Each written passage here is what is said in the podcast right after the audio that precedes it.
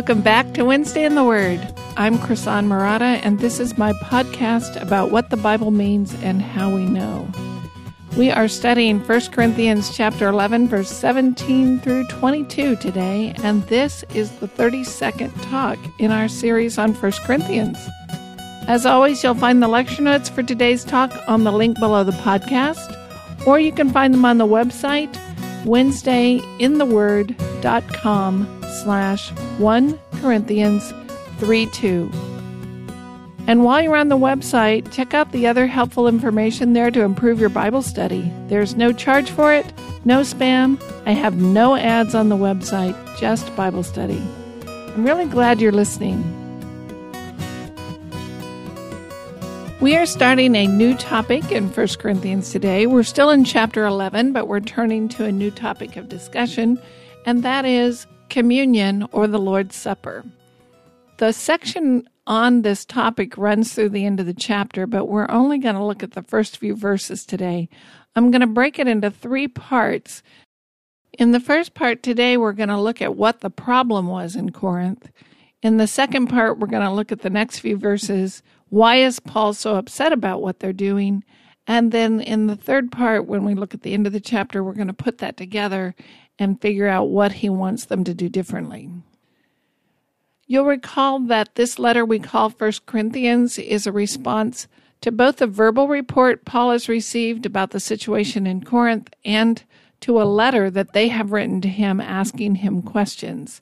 And we're in the section of the letter where he's addressing their specific questions, and each time he begins a new topic, he says, now concerning, and that signals he's moving on to another question that they have asked him.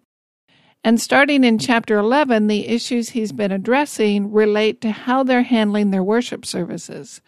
So the first one we looked at was the issue of whether or not married women should uncover their heads when they stand up to pray or to teach. And now he turns to how they're handling the Lord's Supper. I'm going to read the first few verses. This is 1 Corinthians chapter 11, verses 17 through 22. But in giving this instruction, I do not praise you, because you come together not for the better, but for the worse. For in the first place, when you come together as a church, I hear that divisions exist among you, and in part I believe it. For there must also be factions among you, so that those who are approved may become evident among you. Therefore, when you meet together, it is not to eat the Lord's Supper, for in your eating, each one takes his own supper first, and one is hungry, and another is drunk. What? Do you not have houses in which to eat and drink? Or do you despise the church of God and shame those who have nothing? What shall I say to you? Shall I praise you? In this I will not praise you. Now, before we look at the passage, I want to discuss what's at stake in this topic. Some people approach this passage with the assumption that the problem here is the way they're handling a sacrament. They conclude that the Corinthians are profaning a holy ritual. So it's one thing to sin in your ordinary mundane life. That is a problem, but it's an even worse problem to profane a sacred ritual. And they see Paul's emphasis is that you've got to get this ritual right. There's a right and a wrong way to do communion, and you need to get it right because this is a sacrament. Others look at this passage and they see a different kind of emphasis.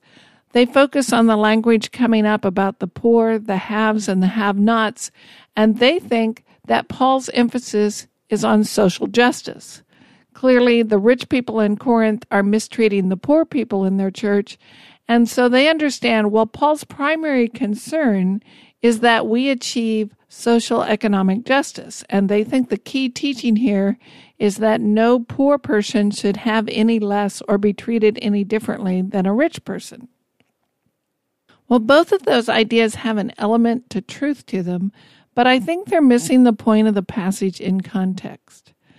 I would argue that when you look at this passage, and this is like most of the exhortations in the New Testament, I think the issue comes down to how do I relate to the truth about God, about myself, and about my neighbor? Am I willing to face squarely into that truth and live like I believe it? Or am I blowing it off and pursuing a completely different path? And I would argue that Paul's emphasis, or the key issue in this passage, is not how we handle a sacrament, nor is it how we treat the poor. Rather, the key issue is what do I believe? As I interact with the Lord's Supper and with the poor, what do I believe to be true, and am I living consistently with that belief? So I don't think Paul's concern is results oriented. His concern is not that the poor are fed or that the ritual is done properly. I think his concern is do you really believe? Do you understand what you're doing when you come to the Lord's Supper and do you really believe it? In other words, suppose I do everything right. I handle the Lord's Supper properly, I handle it respectfully, and I make sure every poor person in my area is well fed and I don't cause any trouble in the worship service. Would Paul be pleased with me? Could I be assured that I am okay and I am right with God? Well, I would say maybe, maybe not. It depends on why you're going through those motions. And if you're going through the right motions, but you lack faith, you lack belief, then the ritual, the motions are of no value. And I would argue that Paul's concern is not that we get numbers on a page or that we solve poverty. His concern is do you really believe what you say you believe? Or are we in fact people of faith? Because over time, our actions are going to reveal whether or not that is true. We can fake it for a while. We can say and do all the right things and get results and be a hypocrite, at least for a while, but eventually life gets hard or circumstances change and we get caught out. So I would argue that results are not the issue here. And the problem is not that the ritual is corrupted or the poor are mistreated. The problem is that some of the Corinthians are showing themselves to be the kind of people that don't care about the things of God. They don't value what God sees as valuable, and they don't believe what the Lord's Supper is supposed to celebrate. Let me explain with an analogy. Suppose that I'm a guest at a Passover meal but I'm very unfamiliar with the customs and the practices of a Passover. And at certain points, maybe I eat too soon or I say the wrong thing at the wrong times, and I generally mess up the ritual. You can imagine that my hosts might shake their heads over my ignorance, but they would probably forgive me. But if at this Passover meal I start praising Adolf Hitler and reminiscing and longing for the days of the Third Reich, then my host would be horrified. Their response would not be, Oh, sorry, you've done something wrong. Their response would be, How did you get in here in the first place? You don't belong. You don't seem to understand what this ritual is all about. My actions would not just be inappropriate. My actions would say more than I got the order wrong or the details wrong they would reveal something very significant about what I believe, and they would indicate that what I believe is not compatible with the meaning and the purpose of this ritual. So the problem is not that I've profaned the ritual. The problem is I have revealed something very important about my lack of understanding. And that's what I think is going on with the Corinthians. And I think it's why Paul's so upset about it and so deeply concerned. The way the Corinthians are handling the Lord's Supper reveals a profound problem with what they believe. It says something about their values and their perspectives that is profoundly inappropriate and contradictory to the gospel. Their actions reveal that they believe the opposite of what they ought to believe when they come to the Lord's Supper. Their actions call into question why they're participating in the ritual at all. If they understood what this ritual means, they wouldn't act this way. So the important underlying issue is what do they believe to be true?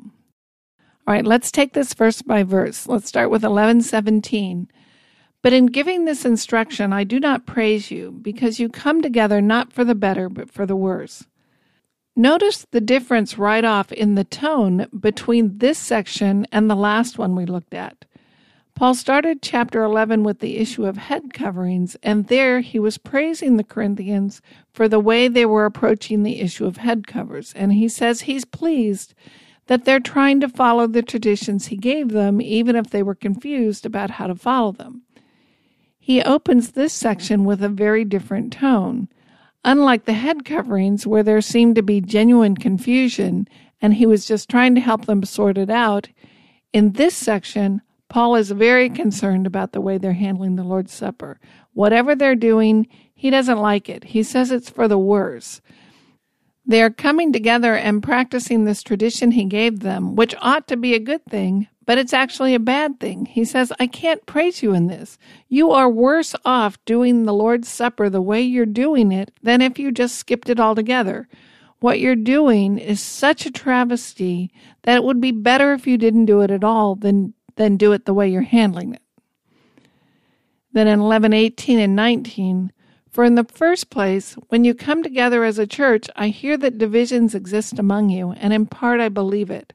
For there must also be factions among you, so that those who are approved may become evident among you.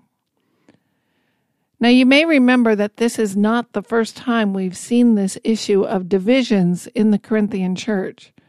In the first four chapters of this letter, Paul addressed the problem that some in the church had rejected him and his apostolic authority in favor of Apollos. They didn't think that Paul was wise as they defined wise, and they didn't find him a persuasive teacher in the way Apollos was, and they rejected his authority as an apostle. And they said, Look, Paul is out, Apollos is in, he's our guy. These divisions here are along different lines than in the first four chapters. Here, the divisions are by economic class, but it may in fact be the same groups of people. Perhaps those who were economically well off were also those at the top of the social ladder, and also those who valued the wisdom of the world and the rhetorical style that they saw in Apollos. And perhaps those who were economically poor were excluded from those elite social circles of town and also didn't value their way of wisdom. So we may be talking about the same groups, but the dividing line here is social class. In the first issue we saw in the first four chapters, the dividing line was who do we prefer as a teacher and who has true wisdom. Here, the dividing line is between the haves and the have nots, and those may or may not be the same people.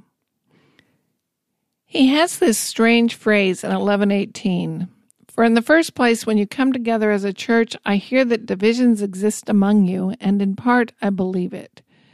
How are we to understand that?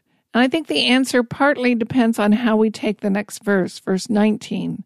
For there must also be factions among you, so that those who are approved may be evident among you. He could mean something like this I've been hearing these reports about the situation in Corinth. Do I believe them? Well, some of it. Some of it's an exaggeration. Some of it sounds like hearsay, but I think some of it is possible. That's one option. Or what he's saying could have the flavor of, I hear there are divisions among you, and I find that really easy to believe. From everything I know about you and our past relationship, I can easily see how that kind of situation would develop among you. But then he adds verse 19 For there must also be factions among you, so that those who are approved may become evident among you. Now, many commentators and scholars struggle with this verse. How can Paul say it's necessary for there to be factions? How can he be saying factions are inevitable when he has been urging them not to be divided. So, how can he say factions are necessary when he's been telling them in the earlier chapters of this letter, look, there shouldn't be any divisions among you? So, to answer that, some focus on this word approved and suggest that Paul is being sarcastic. So he's saying, well, yes, of course there have to be factions because that's the only way that the really cool people will be obvious and they can shine above everyone else. How else will you approve them? How else will you know which of you are cool and which of you aren't unless you have divisions? So he's being sarcastic. Another option, some scholars think that Paul is quoting something the Corinthians have said to him. And you'll remember that the Greek text has no punctuation marks, so we have to decipher from the context when Paul is quoting and when he's not. It's fairly obvious in other places that he's quoting them, and maybe 1119 is one of those quotes. So he would be saying, I know that you would say that divisions are inevitable because that's how the true believers, those who are approved, become known. That's just kind of the way of things. And then they think Paul goes on to say, well, that doesn't have to be the way of things. A third option, and this is the one I lean toward, is that Paul means what he says. Divisions are inevitable, and that that is not contradictory with his earlier arguments in the letter. It goes back to how we understand unity. When Paul talked about unity in the first four chapters and rebuked them for the divisions among them, we talked about how Paul did not want unity just for the sake of unity. He wasn't arguing, look, I don't care what it takes, you all just need to start getting along. He was arguing that they unite around the same gospel.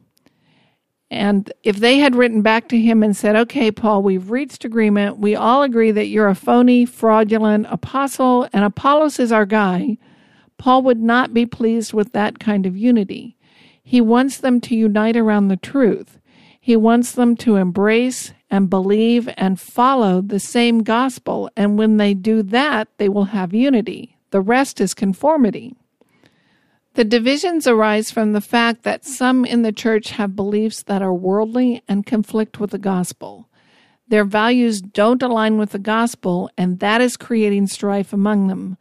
And what they need to do is repent and believe the truth and start valuing and seeking after the same things, the implications of the gospel, and that will result in unity. They will find themselves united because they share a common perspective and common values.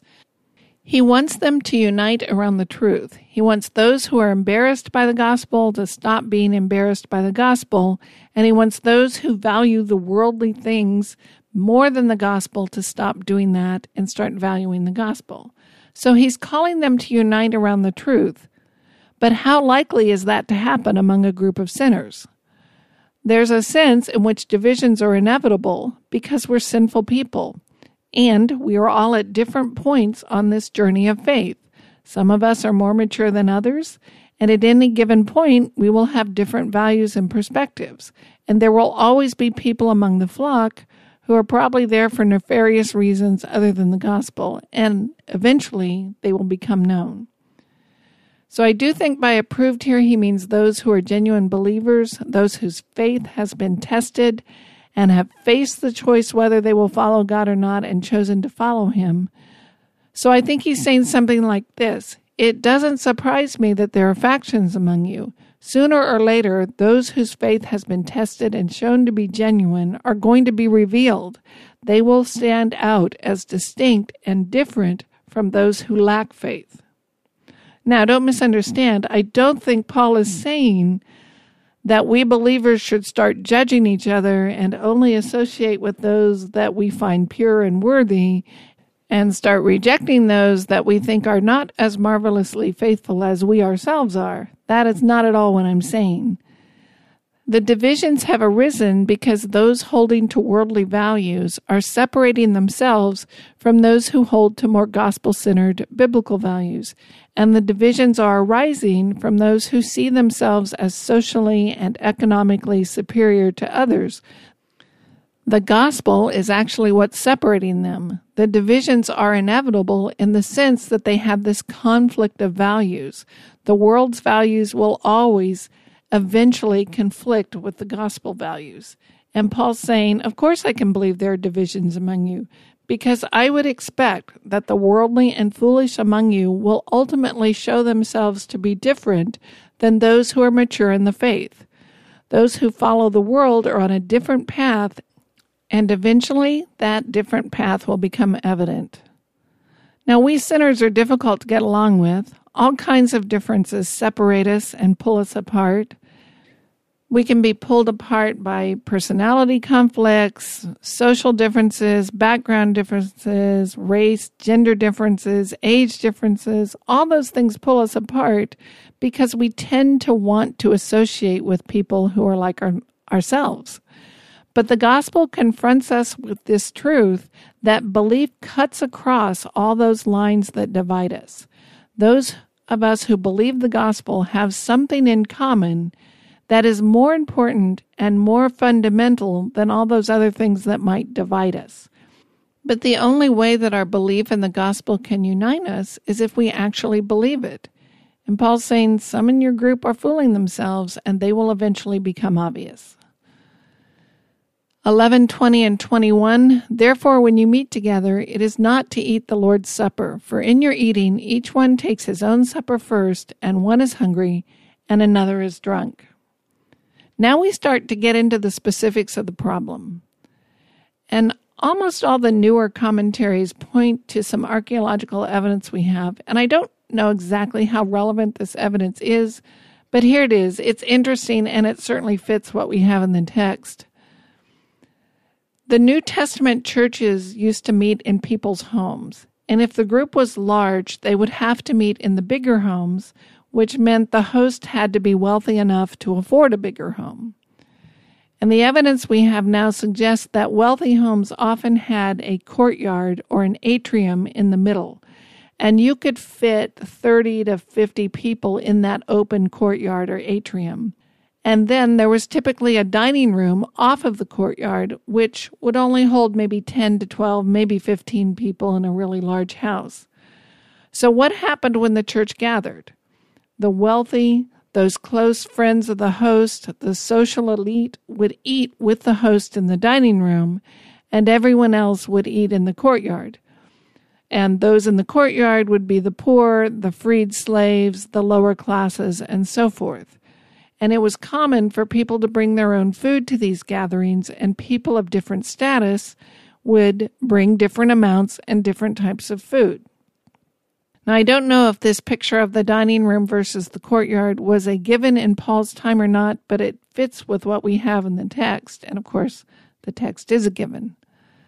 So he says in 1120, Therefore, when you meet together, it is not to eat the Lord's Supper, for in your eating each one takes his own supper first, and one is hungry and another is drunk. What? Do you not have houses in which to eat and drink? Or do you despise the church of God and shame those who have nothing? What shall I say to you? Shall I praise you? In this I will not praise you. So Paul tells us that as they come together to have this meal and celebrate communion, one is going hungry while another is getting drunk. And then he uses this language in 1122 about shaming those who have nothing, despising the church of God. And then at the end, he's going to urge them to wait on one another and to eat at home. So I'm going to skip down to 33 and 34 and look at his conclusion. So then, my brethren, when you come together to eat, wait for one another. If anyone is hungry, let him eat at home, so that you will not come together for judgment. The remaining matters I will arrange when I come. So he tells us the problem is they're coming together for this common meal, and those who have a lot are eating to the point of getting drunk, while others who don't have much are going hungry. And then he concludes Look, if you're just coming for the meal, eat at home. And when you come together to eat, wait for one another. By waiting for one another, I don't think he means that everyone should start eating at the same time, something like wait until everyone gets there before you start eating. That could be a problem, but the evidence suggests that something bigger is going on because of this language about putting to shame those who don't have. Those who have an abundance are feasting. They have lots to eat and drink, while others in the church are going hungry. They brought what little they have, and they don't have very much, so they're going hu- hungry, while others are feasting on a banquet. So there's a party going on over here, where they have so much they can get drunk on it and these others are going hungry. So, what does he mean by wait for one another? Given the fact that their conduct shames those who don't have, I think he suggests they don't even recognize that this is a problem. They're going ahead and eating without even recognizing that their brothers and sisters are starving. So I think this idea of waiting on each other is more like be a waiter, be a server, serve one another attend to everyone's needs before you attend to your own. So wait on each other like a waiter Instead of bringing your big feast and ignoring those who have nothing, you should wait on them. You should serve them. You should share some of what you have with them. So make sure they have enough before you start eating. If anyone is hungry, let him eat at home. If your primary concern is that you fill your stomach, then just stay home and eat because that's not what this meal is about. A meal that celebrates your common belief in the gospel is not a good place to stuff yourself while someone else is going hungry. So eat something at home and come prepared to share with everyone else. Make this a celebration where we recognize that we are all in this together and look to see that everyone has something before you start eating so that this ceremony becomes about your togetherness. That's the situation in Corinth as I understand it, and that sets us up for understanding what Paul says the Lord's Supper is all about, and that's what we're going to look at in the next podcast. So, what we've looked at today is what's the problem? What are they doing that is upsetting Paul? Then next week, we're going to look at his explanation of why that's such a problem. And then in the third week, we'll put those two ideas together. So, to summarize what we talked about today, first, there will always be a division between those who follow the world and those who follow the gospel. There is a time when it's appropriate to compromise and accommodate, as we learned in the meat sacrifice to idols section and somewhat in the head covering sections. But there is also a time when the fundamental issues of the gospel are at stake, and it is not appropriate to compromise or accommodate there. And we need to learn the difference. We have to live our lives in light of the gospel, and that will inevitably separate us from those who don't live in light of the gospel. And we can't compromise the gospel itself for the sake of unity. Second, in this situation, the way they're conducting themselves casts doubt on whether they really believe the gospel. So, in a ceremony that is supposed to celebrate our unity in Christ, they are willing to ignore those who are going hungry while they indulge themselves. Their actions are so incompatible with the gospel that Paul's concerned that they might not really believe it. He sees that they are more concerned that they only hang around with the rich, the important, the social elites, than that they become a church, that they become a local body of Christ. So Paul is not just concerned that the poor get treated better, but that everyone in the church recognizes that that kind of conduct is evidence of an entirely different set of values than what the gospel calls for. Paul is not primarily concerned that the poor get fed or that the ritual is being violated. He's concerned that their actions are incompatible with what the ritual means and what it's supposed to celebrate. And that's what we'll look at next week. Thank you for listening to Wednesday in the Word, the podcast that explains not only what a passage means, but shows you how we figure it out. I really appreciate you listening to this podcast, and if you've been blessed by it, I have three favors to ask. Please subscribe to the podcast, leave a positive rating and review on your favorite podcast platform, and tell a friend. It really helps others find the podcast if you can leave a positive rating. And if you only have time to do one thing, telling a friend is best. Our theme music is graciously provided by my favorite singer songwriter, Reggie Coates. You can find his music on heartfeltmusic.org. I'm Krisan Marotta, and I'll see you next week at Wednesday in the Word.